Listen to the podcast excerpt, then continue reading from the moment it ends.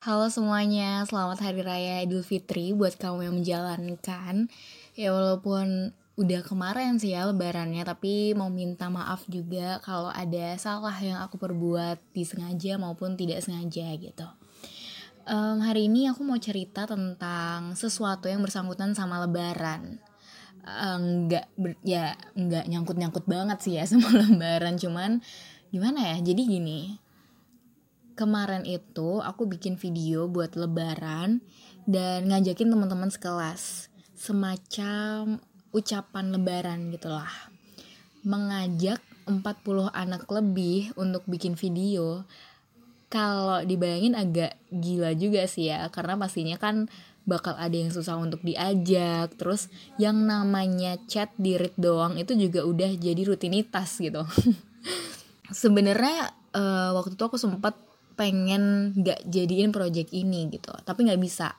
Karena apa ya, karena kalau udah ngajakin orang, terus udah banyak orang yang tahu soal projectku ini, jadi mikir banget gitu kalau gak dijadiin. Kayak gagalnya ini kelihatan banget gitu loh.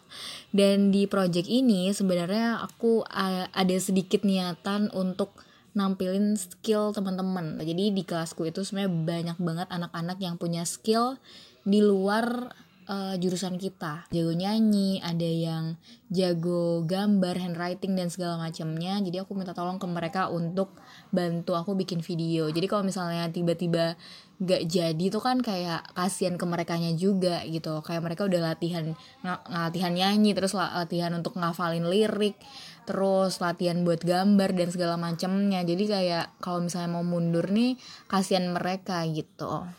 Dan ada satu waktu yang aku tuh ngerasa kalau aku tuh bener-bener jahat banget. Jadi aku tuh sebenarnya sering banget nge-follow up project ini ke teman-teman gitu. Kayak nanyain progresnya gimana, terus ada problem atau enggak. Nah ternyata ada satu yang jawab kalau ternyata dia gak bisa ikutan karena neneknya baru meninggal. Terus ada juga yang bilang dia gak bisa ikutan karena dia lagi nemenin ayahnya di rumah sakit. Jadi ayahnya lagi sakit. Di situ aku benar-benar ya malam itu ngerasa kayak nggak punya hati banget gitu loh, kayak temen aku tuh lagi berduka dan aku bisa-bisanya menanyakan hal yang tidak penting. Terus ada juga yang bilang sebenarnya Sya, kalau misalnya dapet chat dari kamu tuh aku agak takut gitu, takut untuk ditagih videonya.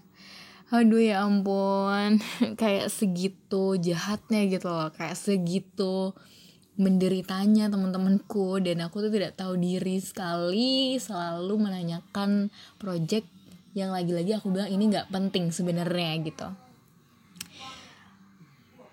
Itulah sedikit cuplikan seberapa strugglingnya aku waktu itu. Sebenarnya masih banyak banget problem ya selama 2 minggu itu, selama 2 minggu proses pembuatan video ini. Tapi dari project kecil ini aku ngerasa kayak banyak pelajaran yang bisa diterima gitu. Jadi yang pertama, aku bisa belajar untuk tidak termakan ambis sendiri tanpa peduli sama orang lain.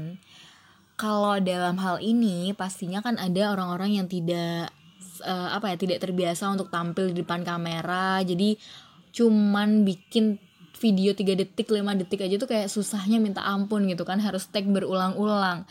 Terus habis itu karena kita lagi stay at home, sebenarnya waktu-waktu itu bisa dijadiin rebahan, tapi mereka dipaksa untuk produktif. Jadi kayak harus lebih pikir panjang untuk konsekuensinya gimana gitu.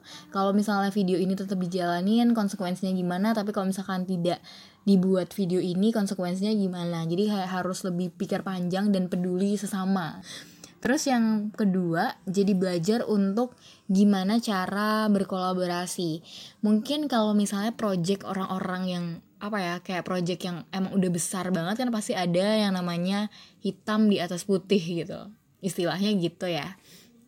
Sedangkan di sini itu kan mereka aku cuma minta tolong, enggak dibayar juga. Jadi mau buat kesepakatan tuh kayak ya ampun ngapain juga gitu ya, karena sejujurnya tanpa adanya kesepakatan di awal. Jadi kemarin itu aku cuman kayak nanya kamu mau nggak ikutan, kayak gitu doang, tidak ada kesepakatan apa-apa. Kalau misalnya dari awal kita udah bersepakat untuk mereka nggak apa-apa aku sering ingetin tentang video, mungkin aku akan tidak ngerasa nggak enak gitu kalau misalnya mau nanyain soal video. Sedangkan kemarin itu karena tidak ada kesepakatan, jadi kayak mau nanya soal video itu aja aku harus kayak basa-basi, padahal aku tuh bukan orang yang basa-basi banget.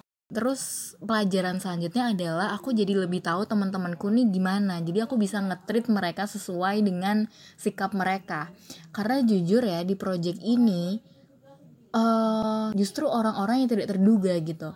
Yang awalnya aku pikir orang ini akan excited banget untuk diajakin, yang bakalan oke-oke aja, ternyata mereka gak ikut. Terus ada juga orang-orang yang menurut aku dia pendiam banget ya, kayaknya gak bisa deh kalau diajakin, ternyata mereka ikut gitu. Jadi kayak lebih tahu mereka itu gimana, jadi lebih kenal gitu. Yang sebelumnya kita kayak cuman teman sekelas yang kalau ketemu cuman say hi gitu ya. Tapi dari project ini justru aku bisa tahu mereka kayak gimana, dan gak sedikit juga yang akhirnya suka curhat-curhat gitu. Jadi ini membuatku punya teman dekat yang lebih banyak di kelas itu gitu. Pokoknya project ini benar-benar ngasih banyak pelajaran aja lah. Ngasih pelajaran, terus ngasih pengalaman juga. Jadi tahu kalau misalnya nanti bakal bikin project itu harus kayak gimana. Aku yakin sih ini ada teman sekelas aku yang dengerin. Jadi buat kamu teman sekelasku yang ikut atau tidak ikut berpartisipasi dalam video kemarin, aku mau ngucapin makasih yang banyak banget. Makasih sudah mensupportku. Maaf banget kalau misalnya aku tuh kayak mengganggu waktu rebahan kalian, terus suka cerewet juga.